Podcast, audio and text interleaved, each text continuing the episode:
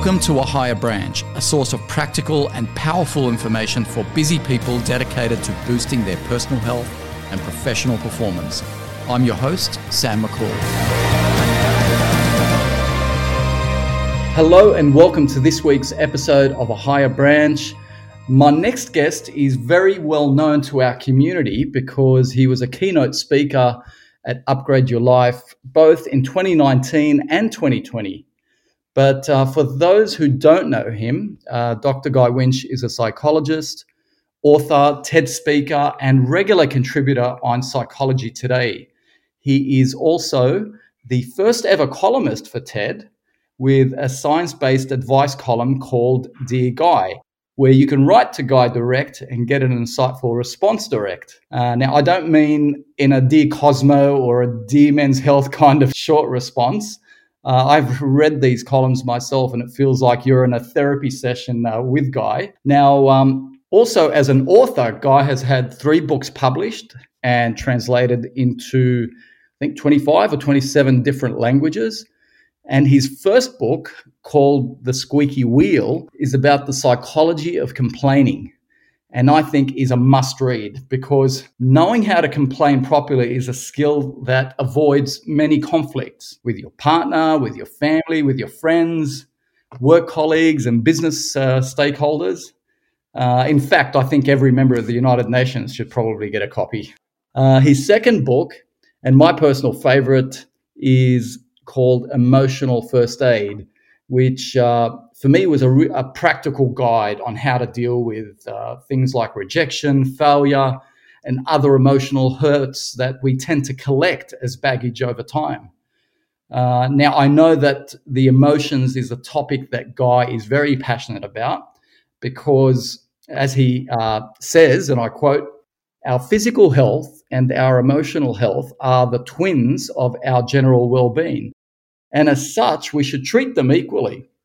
And I couldn't agree more because most of us tend to turn to diets and exercise whenever we have problems, but don't realize that the shortcut can be to heal our emotions. So I absolutely love that book.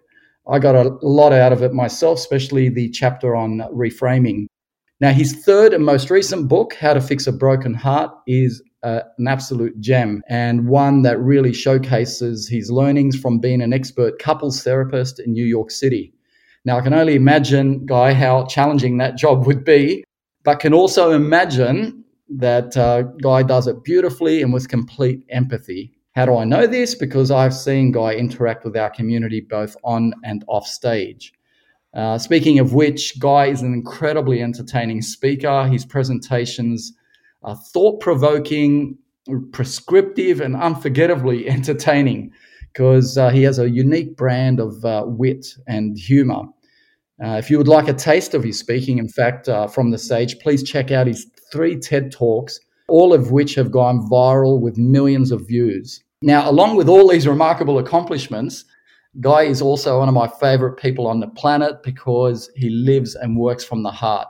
Recently, he wrote some highly informative articles on how to cope with social isolation during this pandemic, which uh, is why I asked him if he would come onto this podcast and share some practical tips for all of us. And I'm really humbled that he has agreed to take time from his very busy schedule.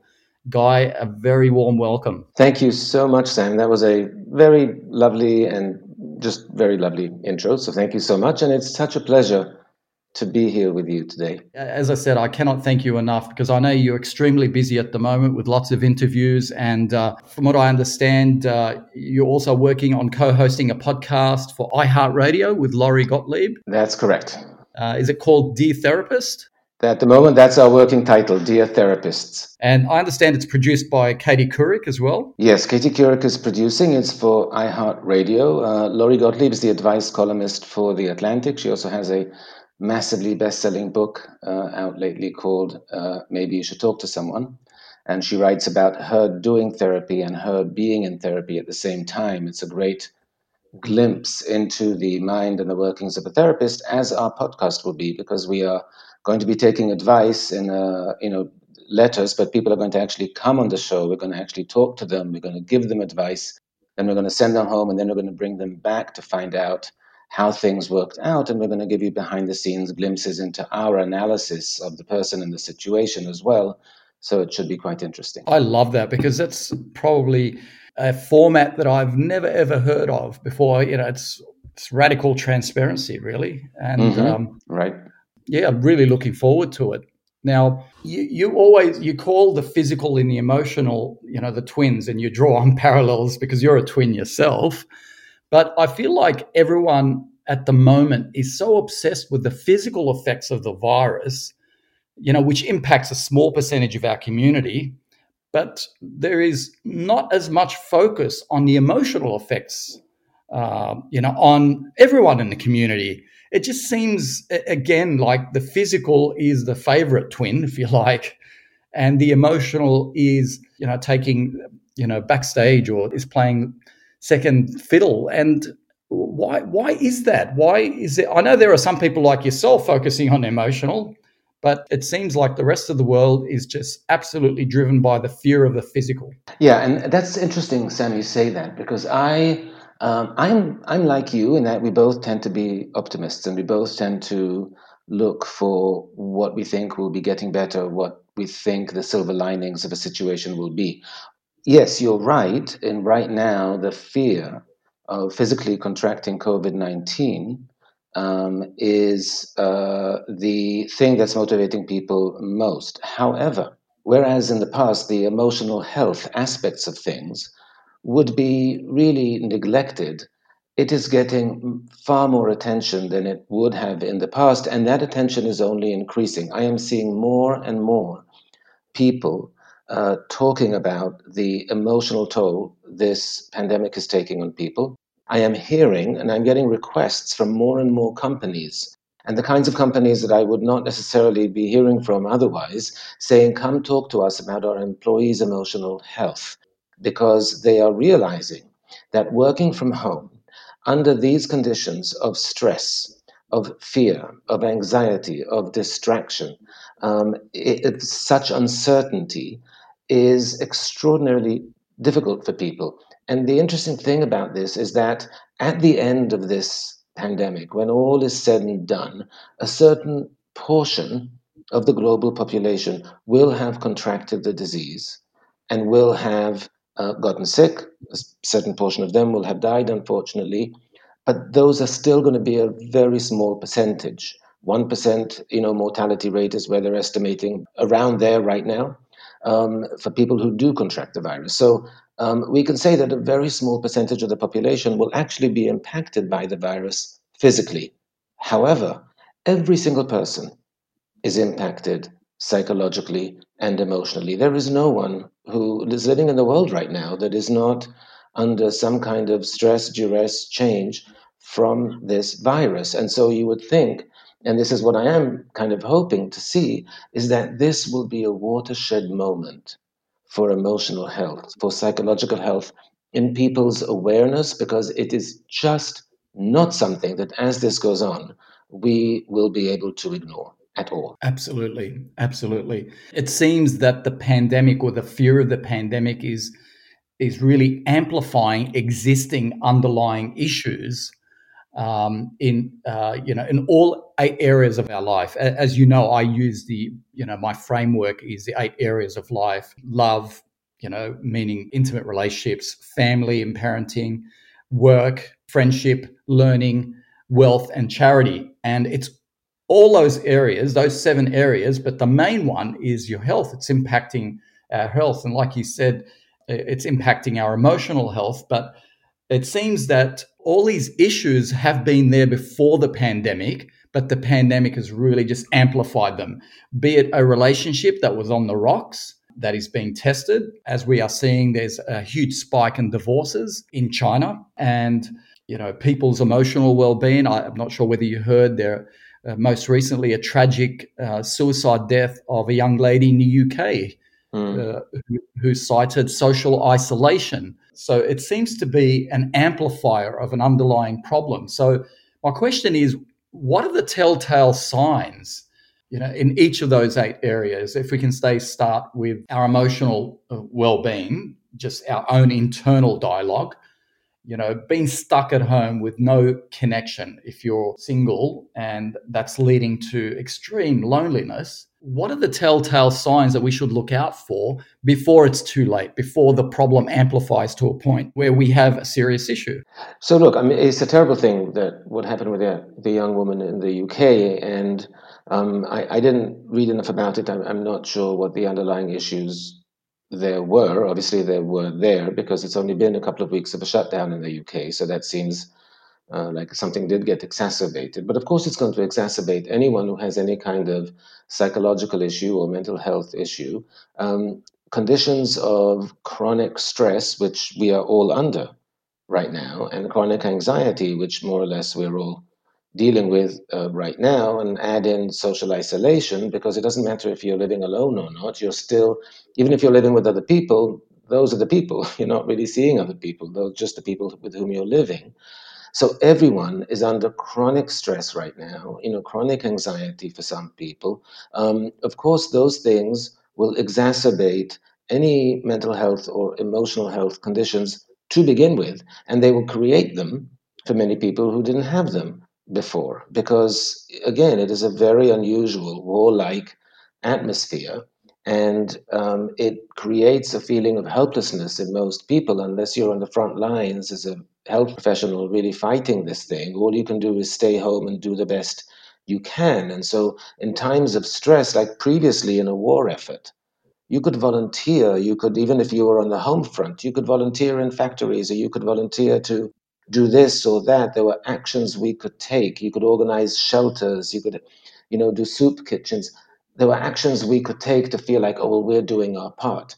And our part now is important, but it's entirely based on inaction. It's entirely based on not leaving the house, on not interacting in, you know, with other people, on keeping socially distant, on, you know, just staying in your place um, it's much harder to feel like you're doing something when the doing is in in action rather than in action. I know those two sound similar when you say them rather than when you write them, um, but but that's the reality, and so it's a very difficult situation for people. I think it's going to create a lot of issues for people who didn't have them and exacerbate issues for those who did. Um, and people then uh, don't have the same resources they did. They don't. They can't just go out and blow off steam or go to a friend's house and and you know uh, and share a drink and talk together. There's just you can do that virtually. Some people don't really have enough privacy to do it virtually. So a lot of our coping mechanisms aren't available to us right now. So it's just a very difficult situation in that way. So you yourself recently had to go through 14 days of isolation. How did you cope knowing, you know, you have a tool set obviously of you know uh, emotional hygiene techniques. Can you share some of those with us? And how, how did you feel going through it yourself? So yes i uh, live in new york city. I, I uh, left new york city a couple of weeks ago two and a half weeks ago and the instruction for anyone who leaves new york city is self quarantine for 14 days because it's an epicenter and because the the uh, contagion rates there are so high. So i was in, in quarantine in isolation for 14 days um, it's very difficult to you know not uh, touch other people, not see other people, not be outdoors. To, you know, it's it's challenging um, in that way. Um, for me, um, there are certain things that I do in general to monitor my emotional health. Uh, one of the things that kept happening is I'm used to when I'm feeling any kind of anxiety or something that's troubling me, um, viscerally, you know, when you feel that kind of, mm, you're feeling this heaviness in your chest or this tightness in your throat or your stomach's twisting a bit. My habit when that happens is to pause and to ask myself, well, what's going on? In other words, that distress, whether it's stress or anxiety or, or sadness or whatever it is, is telling me something. You know, our emotions are very uh, information rich. And so I usually pause to see, okay, well, what's what's troubling me if it's not immediately apparent to me. And the way I do that is if it's not immediately apparent, I hypothesize, well, okay, if I think it might be this that's troubling me, let me imagine this resolving does that ease even a even a little bit? Can I feel a little bit of easing of that tension when I feel it viscerally? And usually, if I go through a visualization exercise and imagine, oh yeah, this situation resolving, and I feel a little bit of an ease, it's going to be very slight, but I can feel it. That's the thing that might be troubling me. That tells me, okay, maybe you can go and take some action, think something through, problem solve, do something to deal with that or sometimes just recognize the you know you won't get answers right now you'll just have to wait but at least i understand what that's about. The problem now is that when you pause and ask yourself hmm what's troubling me? Well duh you know there's a pandemic. You know the world is in a very bad place right now. So it's not difficult to identify what it is. But within that there are all kinds of aspects right? So yes the pandemic. Yes there's uh, we're working from home. Yes, we're self distancing, quarantining, uh, social distancing, whatever it is. Um, but within that, what's the thing that's most difficult for you? Is it the isolation? Isn't that is it that you need a hug?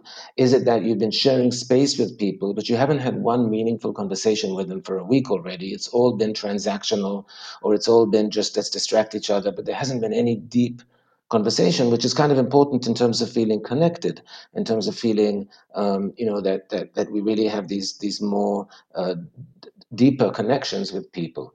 And so, like, we need to ask ourselves, even in this situation, so what is it that's that's troubling me, and and what can I do? That's one thing I do. The other thing is you have to know yourself and know basically what your needs tend to be, and what are the things are in your life that you look forward to that make you feel like you that make you feel happy or that make you um, feel less stressed and, and and and more relieved and um, there the you know for me i like writing that wasn't a difficult thing because i'm in quarantine boy do i have time to write so that was something i can do but i'm also very active and I can't yeah. be out. So there's no running to be done. You also run. So that's a difficult thing when you can't do the sport that you like.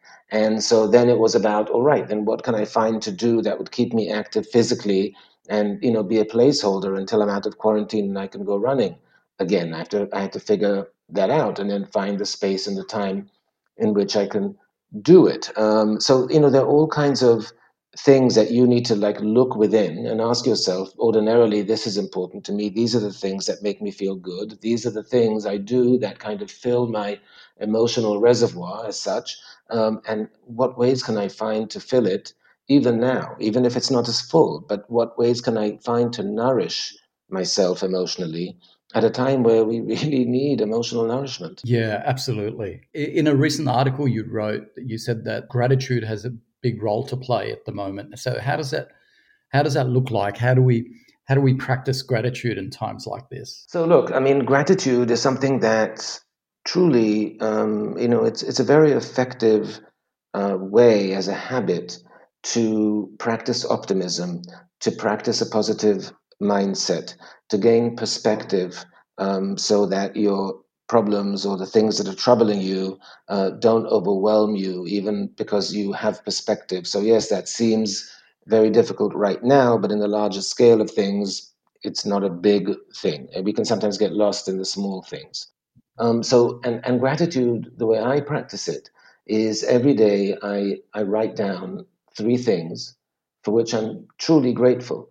And I don't just write down things like, health, family, sunlight, you know, because, all right, that doesn't, fine, doesn't do much. I literally write what it is about that that I'm truly grateful for. So in this case, um, I always start with um, I'm healthy at the moment. My my loved ones are healthy at the moment, thank goodness. Um, and these days, more than ever, am I grateful for that.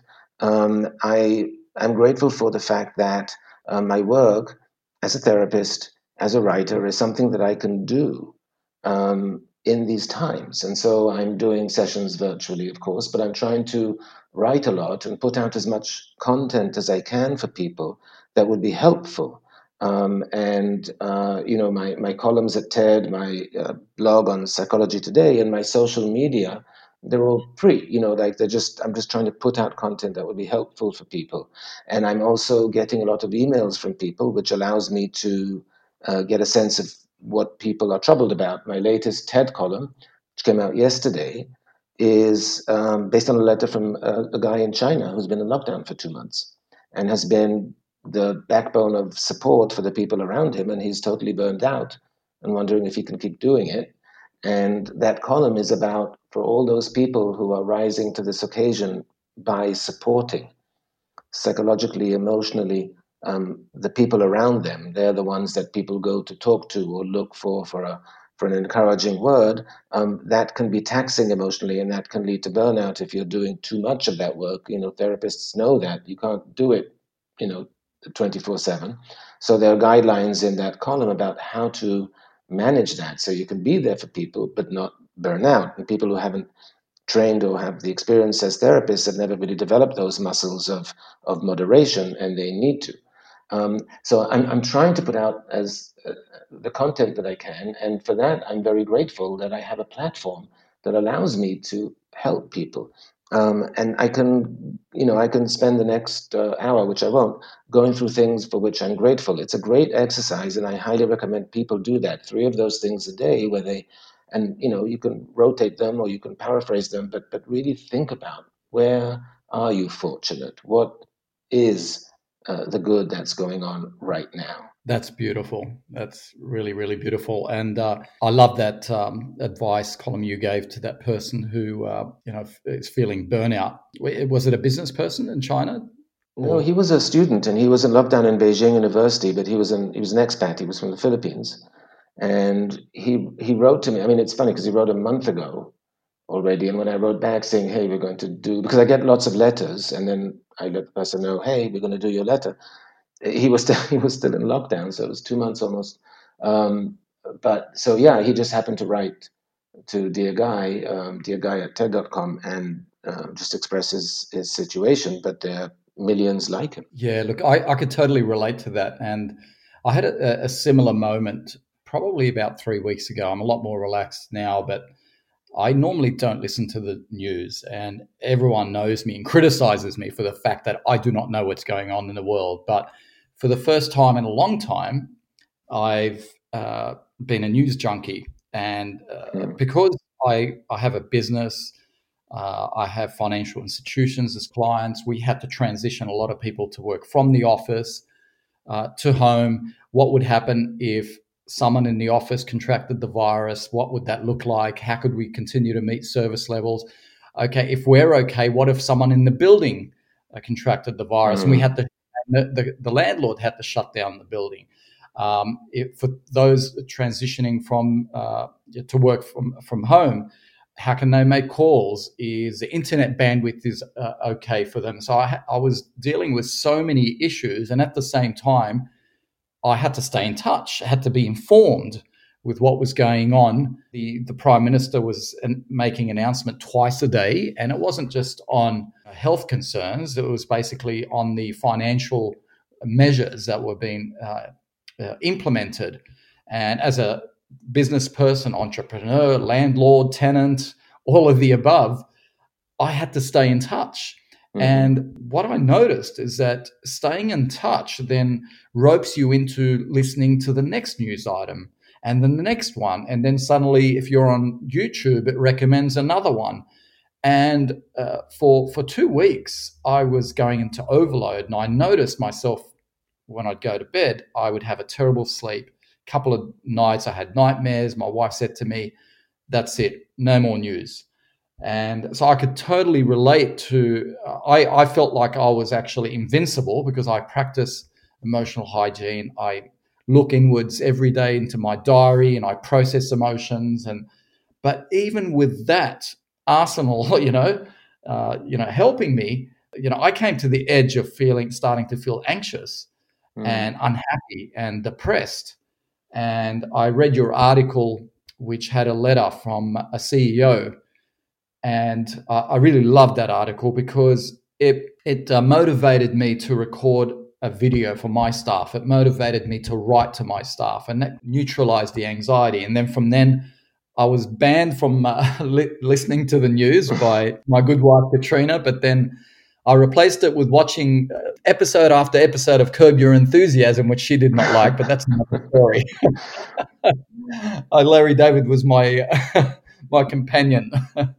um, So let's let's talk about the, the tree of love or you know couples. What are the challenges that couples are facing uh, in this lockdown? You know, we hear of um, record you know a spike in divorces, but today our government has actually come out and said that you can actually leave the home. Uh, they've provided an exception if you are in a relationship where there's conflict and if you are in an abusive relationship as well.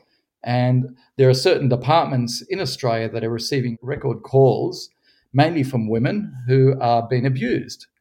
Uh, because previously they could actually leave the home, they could go to a friend, they could go to the gym. There was, you know, a pressure release valve. But what, what is going on here? Because you're a couples therapist as well. So it's actually really complicated for couples because either you're not together. I know a lot of couples who are stranded apart, um, or you can't get away from each other. And you know, it's it's not usual for couples to spend 24/7 together, to be around each other all the time. It's incredibly stressful. Uh, usually, when couples are around each other all the time, it's a weekend uh, or it's a holiday. Um, so the idea that they're around each other all the time now, as they're trying to work, as they're both trying to parent, as they're trying to maintain the house, as they're trying to deal with all the stresses of this situation, it, it's truly a, a, pressure cooker for many many couples. And so it's it's really exacerbating tensions. It's really bringing to the fore issues the couples were dealing with. Now some couples are going to deal well. They're going to rise to the occasion of the emergency have the perspective realize that this is something that's happening on a global scale. And and you know that the tragedy here is way bigger than um, you know whether their spouse left the towel on the floor um, for the umpteenth time. But many couples who are fighting anyway quite a bit, who are bickering anyway quite a bit, it can get really escalated. And then when you get to the to those in which there's been domestic violence, um, the thresholds for that just get much much lower because previously it's not just the abused spouse who could leave, but the recommendations. You know, any uh, person who's been to some kind of counseling has been told the minute you start getting upset or annoyed, you you know you the abuser take a walk, you know like cool off, leave the house, go somewhere. Um, but now a lot of people can't leave the house or go somewhere, so they're truly in this in this pressure cooker. There's a big concern about rise of domestic violence, people being trapped in the house, and the level of stress and anxiety they're dealing with, truly creating um, just such ongoing irritability and, and anger and frustration that you know it, it's going to be a very short fuse for a lot of people. So that's a that's a true concern in terms of domestic violence. But just for couples in general this is a time where couples need to err on the side of over communication this is such an abnormal situation. What couples typically do is they make a ton of assumptions on a regular basis about what their spouse is thinking, what their spouse feeling, and what their spouse needs. We, you know, it's a very natural thing. We all do it. We kind of assume, oh, we know those people. We know, we know them super well. We know what they need. We know what, what's going on over there. But we really have to take a step back from that right now because this is such an unusual situation. And, and by the way, the research shows that at the best of times, we tend to make a lot of mistakes and we're far, far worse at correctly reading our spouse than we think we are. So, in the best of times, the assumption and the recommendation is usually don't assume, ask. Um, but now, even more so. And it's not just about ask, it's about really communicate together as uh, people dealing in a war situation. That you really have to consider. Um, I mean, this is a war. I think it's fair to, to really assume we're, we're all in some kind of warlike situation. And you in your home, are, you know, you're your own platoon or whatever you want to whatever the right you know uh, uh, metaphor for you is in the military sense, and that means that there needs to be regular meetings about how we're doing, what's working, what isn't working, what we need to tweak. Um, where are we getting enough space from each other? Are we, you know, am I? Uh, is the distribution of, of, of effort and of and of uh, you know the, the things that we need to do is that of work? Is it equitable? Does it need to be tweaked?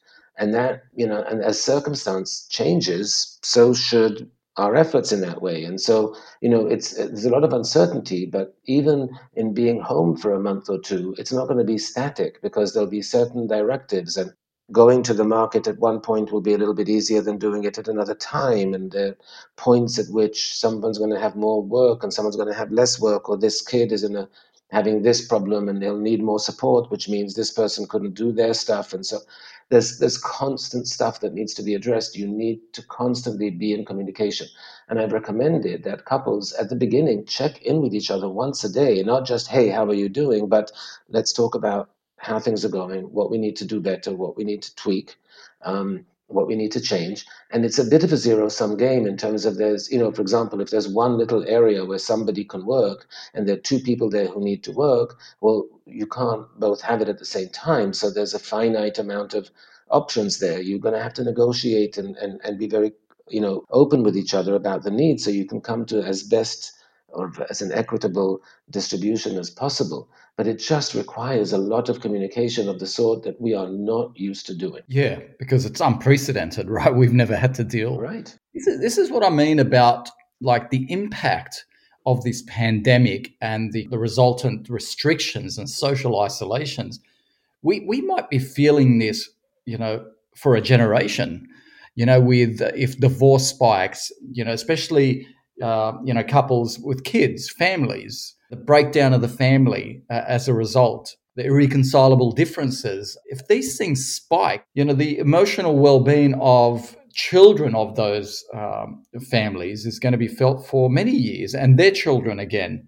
This is why I, I like I'm really torn between the um, the need to uh, have all these restrictions to protect ourselves physically but the you know the other side is decades of uh, emotional torment for a lot of people. I, I, don't know if it's worth it, but look, that's a philosophical argument. We'll we'll leave for the politicians. But I don't know whether you have a view on that. Well, I, I definitely think that this will be. Look, you know, and I mean, this is where I go. I keep saying this is a war because it, it has all the manifestations of war.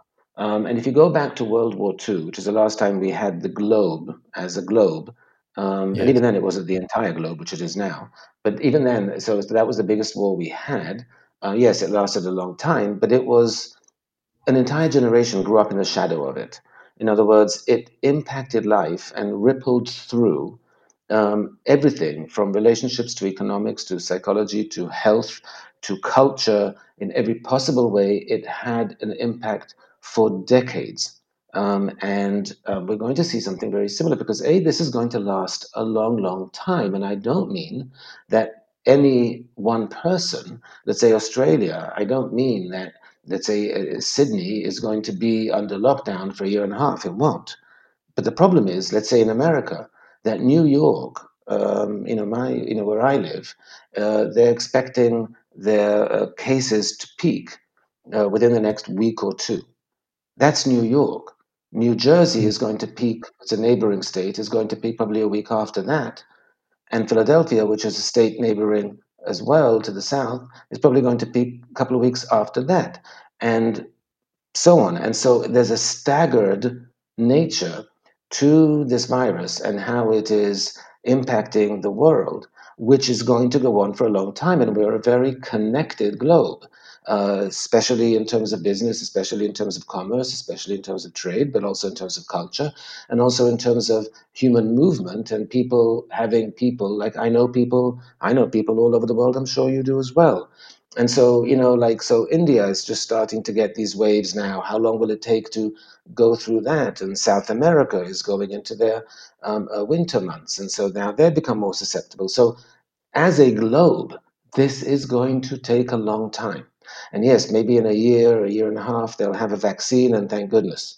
Um, but um, even then, we're talking about uh, something that's going to last and, and impact our behavior significantly. Now, for example, in World War II, in America, yes, the men were off at war and the women were in the factories and, and all of that, but life, a lot of people went on as they knew it.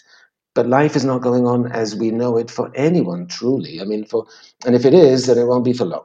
Um, and so we are all impacted in such a significant way.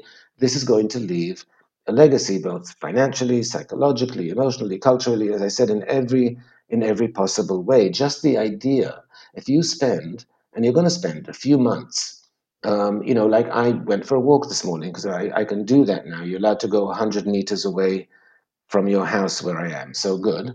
Um, and but you pass people, you cross to the other side of the sidewalk. I went to the market yesterday. Everyone there were there was a small market. They were allowing four people in at a time. You had to wait for someone else to come out, but the line outside was long. Everyone was truly two meters apart, if not more. And anyone who tried to get too close, you saw everyone like scoot aside, like, oop, don't get near me. Um, that is going to go on for months. That's going to be a while to undo right? It's going to be a while till we feel comfortable. Hey, this person coughed on the train, and the you know the train didn't like evacuate. Do you know what I mean? How long is it going to be before we kind of come down from that level of of of you know of threat? You know, so there's so many ways in which we're going to get used to this new normal, and it will take a while to undo. Is the handshake coming back? Maybe, but probably it shouldn't. And so that's a major cultural milestone for many people, you know, all, you know, in many parts of the world. And we're all going to probably have to do something a little bit more, uh, you know, as people do in Asian countries, which is which doesn't involve and you know like body contact um, uh, you know so there, there's so many ways in which there are going to be legacies from this? How many people are going to say, you know what, I just worked from home for three months and did a great job. Why should I come to the office? Why can't I do that? How many colleges are going to say, or students are going to say, why should I, parents really, because they're the ones paying, say, why am I spending so much money to send my kid to college? They can learn online. They did it very well. Apparently, it's not necessary for them to go that they can get drunk with their friends at night if they can just take classes during the day at home yeah. or wherever they are. So you know the legacy of this is going to be profound and it's we're going to be living in the shadow of this pandemic for many years and probably you know with impacts that will that will go um, you know decades into the future. So yes this is a, a life-changing event for the globe as we know it. Yeah and i couldn't help i was thinking then when you were talking about um, you know physical closeness uh, I'm sure you know apps like Tinder are probably suffering really bad at the moment, and the one night stand or the hookup is going to be probably a long distant memory for a lot of people. Well, yes, but but Sam, um, I uh, do not underestimate the creativity of young people, and I can assure you that people are using Tinder now because um, they can. First of all, I think what's good about virtual dating now is you kind of have to get to know the person don't you? And um, you can't just hook up after a second date and then decide, nah, you know, you actually have to get to know them if you're going to spend time with them. And that will do some interesting sifting um, in a way. Um, and I promise you that people are having a lot of virtual sex. I think there are going to be a lot of sticky keyboards.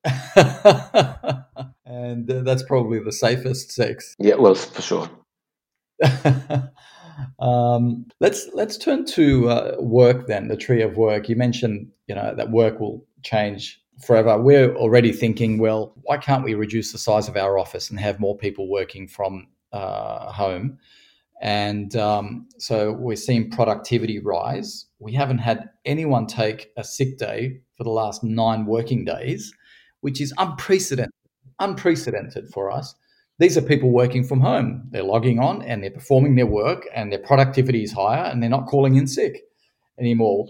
So mm-hmm. we're starting to think that as well. But uh, a lot of them do say uh, on our you know intranet, I can't wait to get back in the office because you know it's it's not the same. I, I, I want to be around my team. Now, the other thing that I've picked up as well from talking to staff, especially my um, you know the A list, if you like, in our office, the the seniors who are you know almost as passionate about the business as I am. You know, the only difference is I've got you know skin in the game. The, the liability, the balance sheet is is on my shoulders. But apart from that, we both feel the same, and they're telling me that they're ruminating about their work more than ever. They can't seem to disconnect from work. And I, I really loved your TED talk on, you know, how to switch off uh, work related thoughts when you get home. And I did send them that um, that link.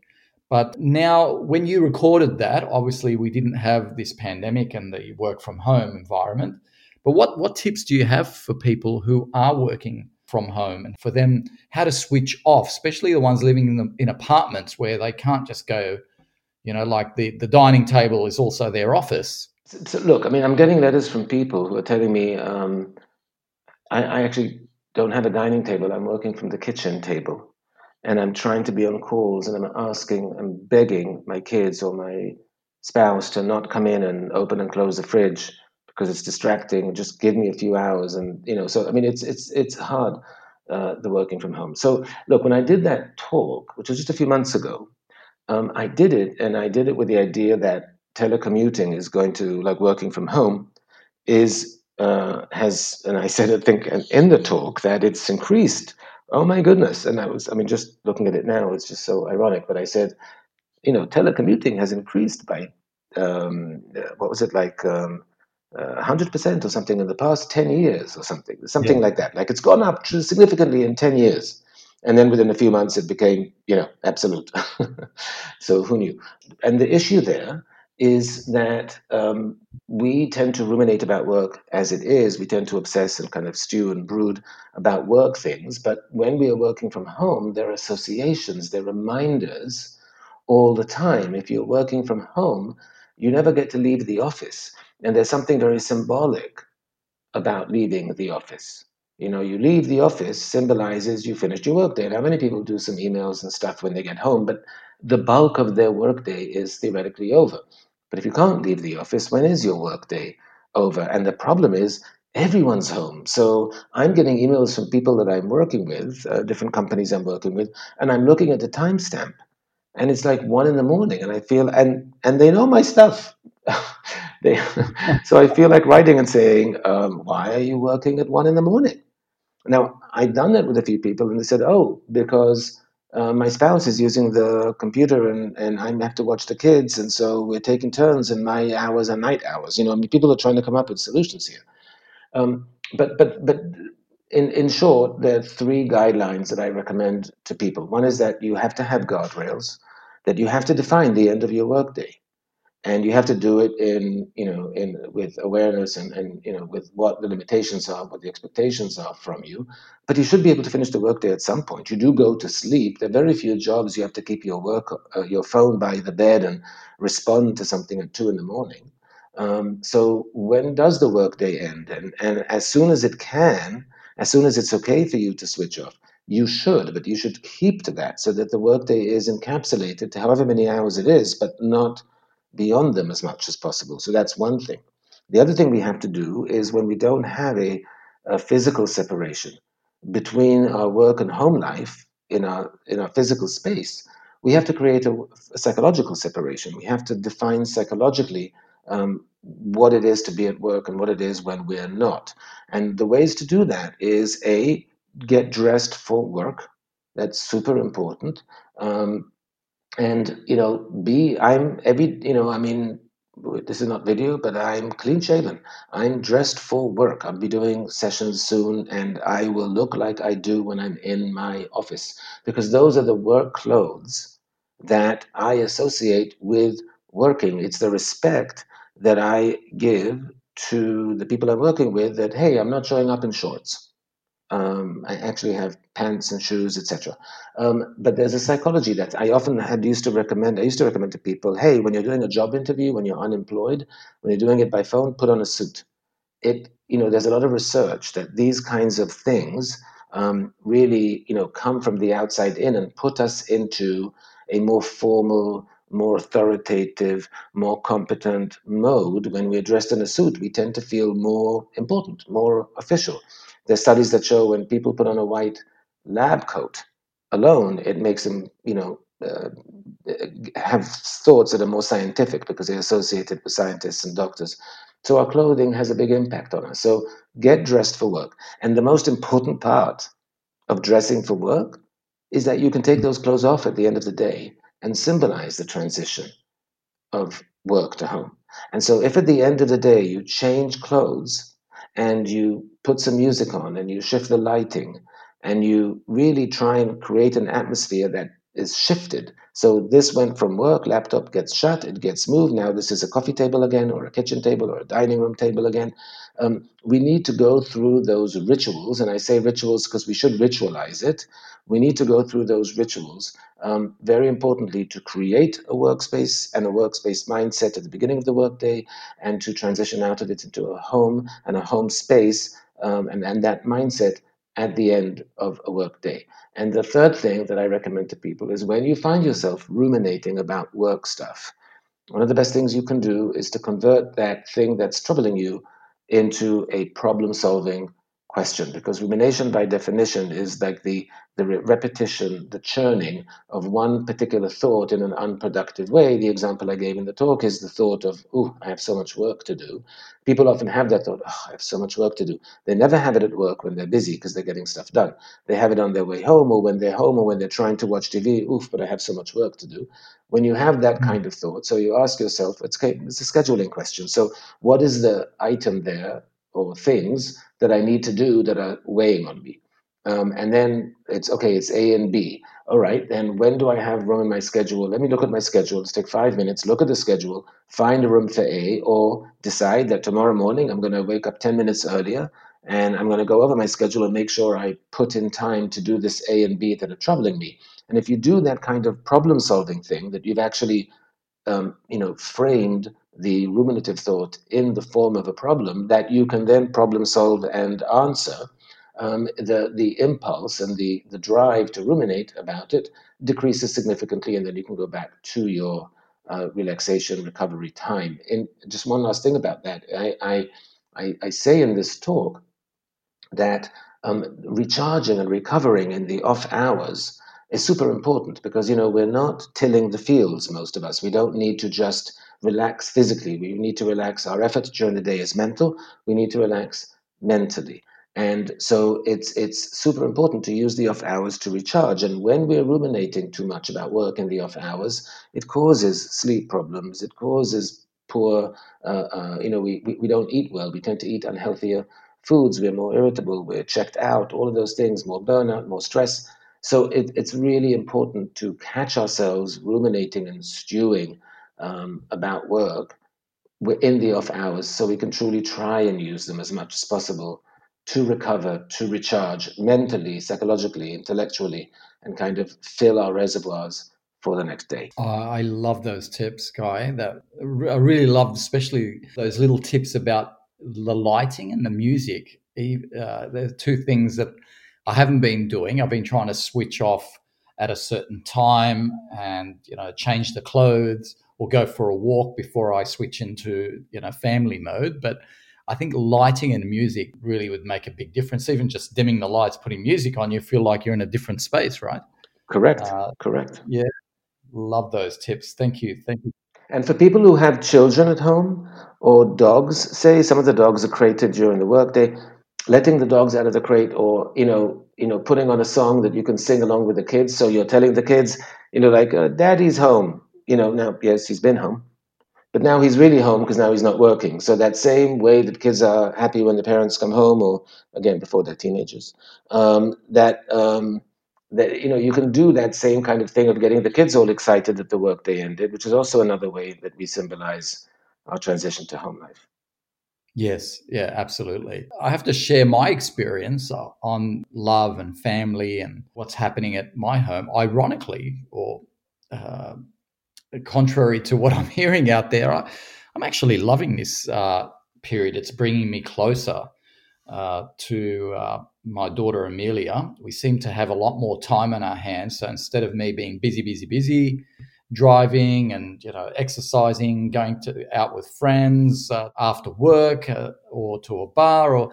I'm coming home and we're talking. We're actually sitting and talking, and it's bringing me closer to my wife as well because we have a lot more time on our hands. So it's ironic because I hear some couples who are saying this has been the best thing for their relationship uh, like my relationship, and others who are just saying, "Oh my God, I just can't stand the sight of him or or her." So I really don't know what the cause of those two polar polar extremes are, um, or what's what's going on there.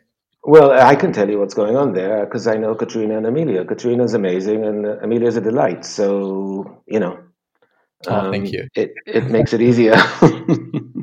They're both wonderful people, as are you. So and and yes, Thank you. Thank you. um, so let's let's move on to the tree of friendship. So, how can we be a good friend during these times? And it, it's also related to my next question on the tree of charity, and that is, how can we retain our love and compassion? Because I think these times are also uh, testing friendships. It's either bringing friends closer together, or uh, for some friends who are, you know, you're thinking, man, why am I wasting my time on that friendship? It's sort of you're doing away with those friendships as well. So, what's going on in the tree of friendship, and how can we be a good friend uh, during these times, especially if someone you know lives alone? So, it's interesting because I think, um, not I think, I know from because I'm hearing from so many people that people are hearing from people they haven't heard from in a long time. Sometimes just truly for a check in, hey, you know, we haven't spoken in a while, but I was thinking of you. I just want to know if you're okay. And sometimes mm. people are reflecting back and in their isolation, especially those who are you know living alone, um, and really not just because again it it's much better to have other people where you are, but you know after a month or two, even that can be like wow, you miss other people. People are reaching out to a lot of people um, in ways that they didn't before because we didn't have time for most people. That's that's the thing that you hear most uh, for younger people, especially. Well, I don't have time. I'm going out with my friends. I'm busy. I'm active, so I can't check in on this high school or college friend or something I haven't someone I haven't spoken to for such a long time. But people have the time now, and they are uh, forging uh, and reforging a lot of these relationships. And so, partly this is a good thing because I think that, say, for lonely people who are hesitant to reach out, lonely people are often very hesitant to reach out because part of what loneliness does is it's it's this painful experience, and so it makes you risk averse. And by risk averse, you know, it's like you don't want to reach out for someone you haven't spoken to because what if they're not interested? Or if they would have been interested, they would have contacted me and they didn't. Now, yeah, you didn't contact them either. So maybe it's not that they're not interested or you weren't interested, but just in the priorities of things, it just got lost in the shuffle. But now I think pretty much there's a free license to reach mm-hmm. out. There is no one who's going to reach out to someone now that the other person will go, well, why are they contacting me now? You know, no, for obvious reasons. Mm-hmm. And so there's almost cover to do that now. And I th- and I keep saying that to people who are living alone or who are isolated or feeling lonely. Like you have cover now. It will not register as needy or as weird or as anything that you're reaching out with people you haven't been in touch with for a long time. I just spoke to someone yesterday, and she's married, um, but she had I think five or six serious boyfriends before the marriage, and mm. she said, well, she just you know, it was the hat trick because all six of them now, the, the sixth one just checked in. And because she ended she ends relationships well, this one, and and so six exes checked in to see how she's doing. You know that would not have happened in any other world, um, and so there's there's real license now to do that, and I think it's important. And that means also that there's license to be compassionate, to be charitable, to think, go through your you know your contacts and ask yourself who's living alone? Because I should really check in on them.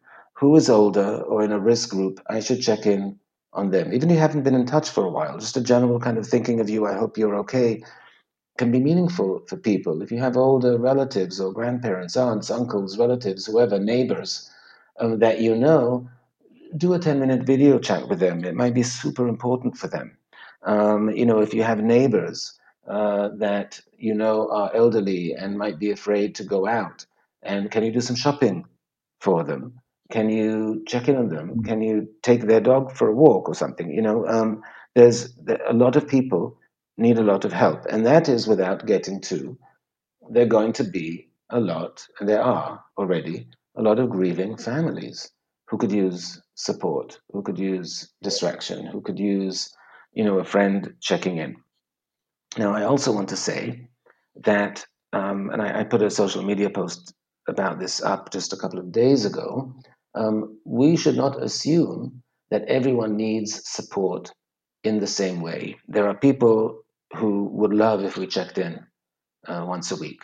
There are people who we lo- would love if you checked in once a day. There are people who would love just you know, just a text is fine. I don't really you know, um, and those needs also shift and change. So it's also okay if you haven't been in touch with somebody, if you don't know somebody as well, or even if you do. You know, I had a friend, for example, who, you know, last year had cancer, a cancer diagnosis, and was going through treatments.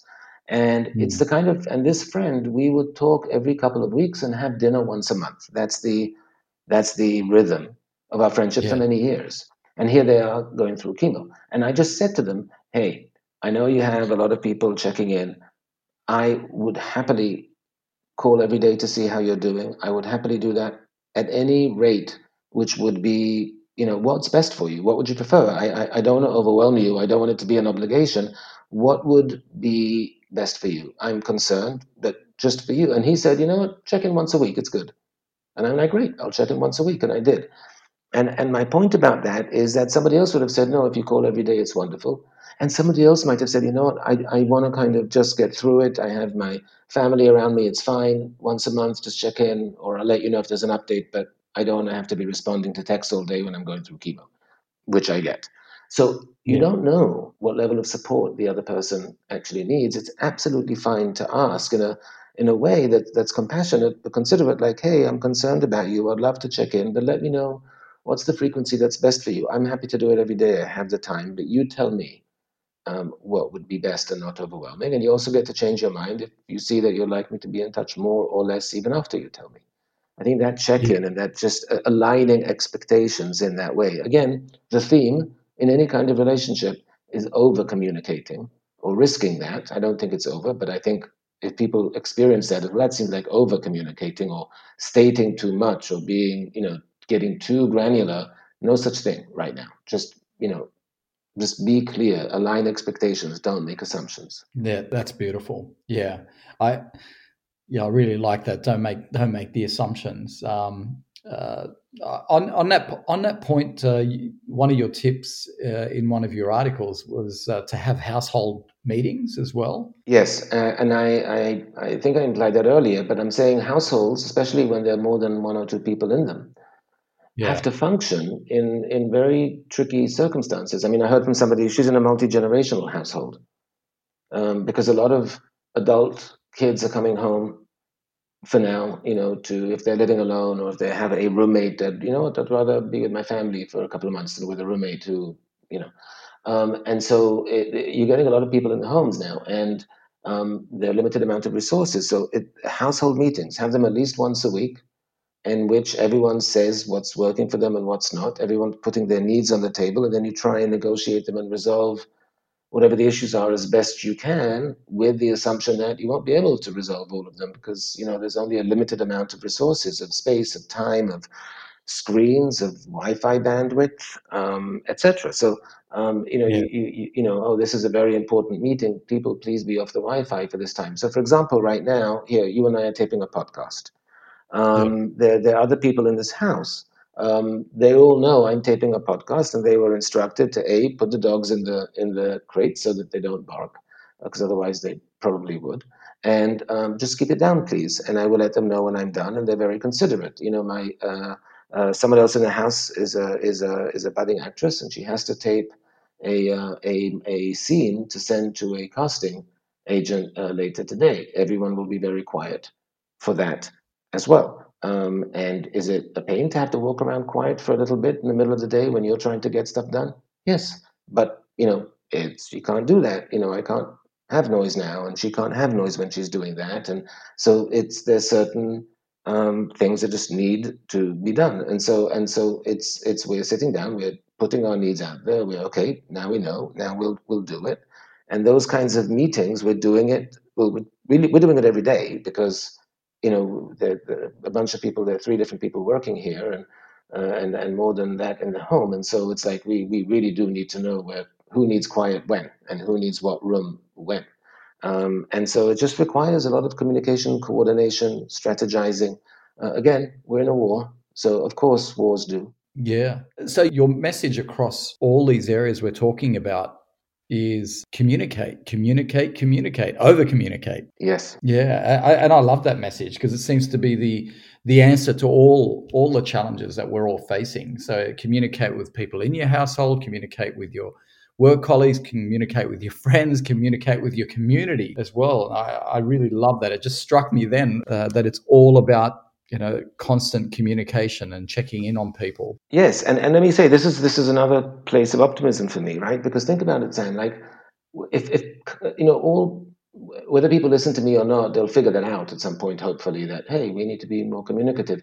Um, but because they're going to have to communicate so much now about so many basic things um, how much easier will it be after this for them to resolve um, you know what are we watching on TV now, or where are we going to go for dinner, or like the the silly little conflicts of regular life um, that you have to, you know, that sometimes families and couples get into a snit about um, are going to pale when they're used to communicating it. You know, if they if they can problem solve this stuff now, then they'll gain a skill set that's going to really be useful for them once this is over. Said you really are an optimist. I love it. Oh, yeah. I'm feeling really good about the world at the moment talking to you because you're absolutely right. You're absolutely right. Because our default position before this pandemic was you should know what I'm thinking, you should know what I'm feeling. But now it's uh, making us communicate a lot more, and that's uh, uh, hopefully that habit will stay with us. It's more than that. It's going to it's it's going to increase our emotional resilience because we'll have all been through something. And as you know, resilience doesn't grow in spontaneity. It grows as a result of uh, of managing hardship period. And that's what you know resilience you know you can't do it on spec. You can't get resilient when you've never been challenged. Resilience comes from challenge. It's it's the calluses it's the scar tissue which is a bad thing in general but in general it's knowing that i've been through worse and i've been able to do it. I got through that so i can certainly get through this. We're all going through that now. And so for a lot of people this will be the first real emotional, psychological challenge, physical perhaps even, um, and and this will build resilience for a lot of people because a lot of challenges that come after this, you know, like what nurse or doctor after this is going to come home and go like, oh my god, it was a terrible day at work, I can't deal. You know, any regular day at work after this to them will be like a picnic because they're going through something extraordinarily brutal those those nurses and doctors on the front lines. They're going they're going to need a lot of post trauma treatment, if you ask me. But um, they're going through something very very difficult, and so but we all are in, in in some to some extent, and that will build emotional resiliency. So you know I do see that happening afterwards as well. So really, this is a gift to humanity, and the way I see it, then the worst thing we can do is actually get back to normal. And I say I say that because a lot of people over the last few days that I talk to say I, I can't wait for things to get back to normal. And I say, really, do you think life was normal before this? It shouldn't we be taking elements of what is happening in our life right now and retain them when the restrictions are lifted? Because it, cooking more at home and eating together, that's more normal than what we did previously our addiction to consumption, to consumerism, materialism, what we did before, and our addictions to distraction, that was abnormal. Do you really want to return back to that? If if we do go back to life as we knew it before this virus, then, we're really ignoring the gift that is this pandemic. I, I'm, I'm hesitant to use the word gift because when I think of the difference between post traumatic stress and post traumatic growth, um, it's not the trauma. The trauma is the same. It's the question is what we do with the trauma once we've experienced it. Uh, once we, what we do with the loss, what we do with the grief, what we do with the stress, with whatever we are going to be going through, and if and, and there are ways in which we can we can take from it something that allows us to grow as people, to uh, you know, for our, our relationships to deepen our resiliency, to you know to to get stronger.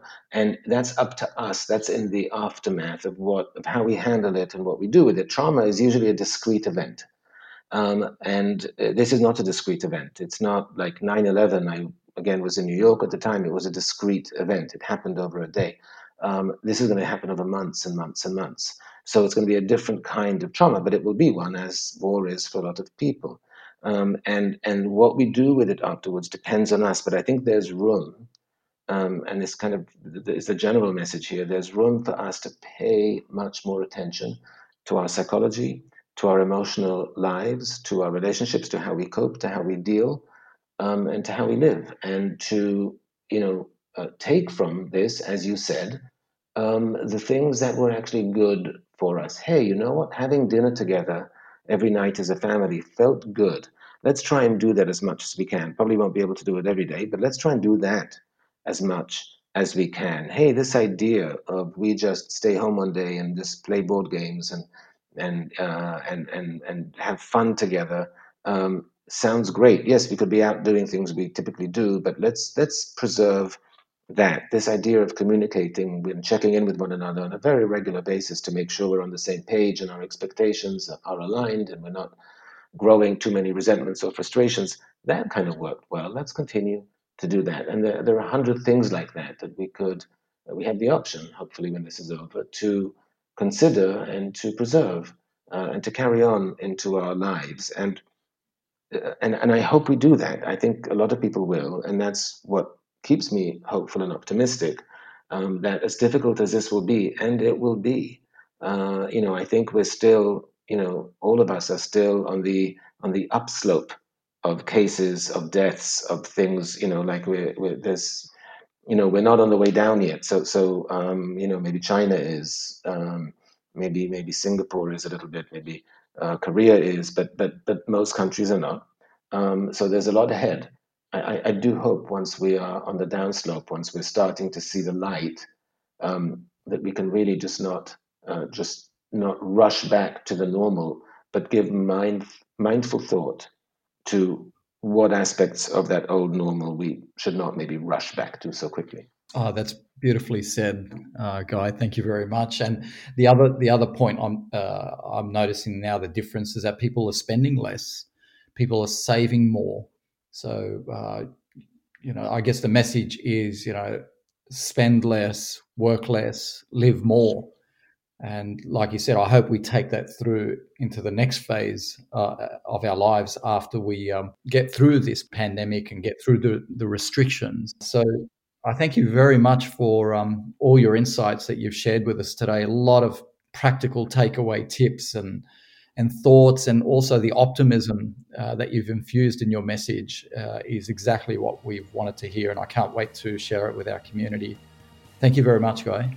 And thank you sam. It's always such a pleasure to talk to you and i, I hope i get to see you in person uh, very soon. I'm very optimistic about that i, i'm, I'm uh, definitely looking forward to seeing you in january hopefully hopefully. Okay, well, uh, that's all uh, from us for this week, and uh, thank you for listening, and I hope you stay well.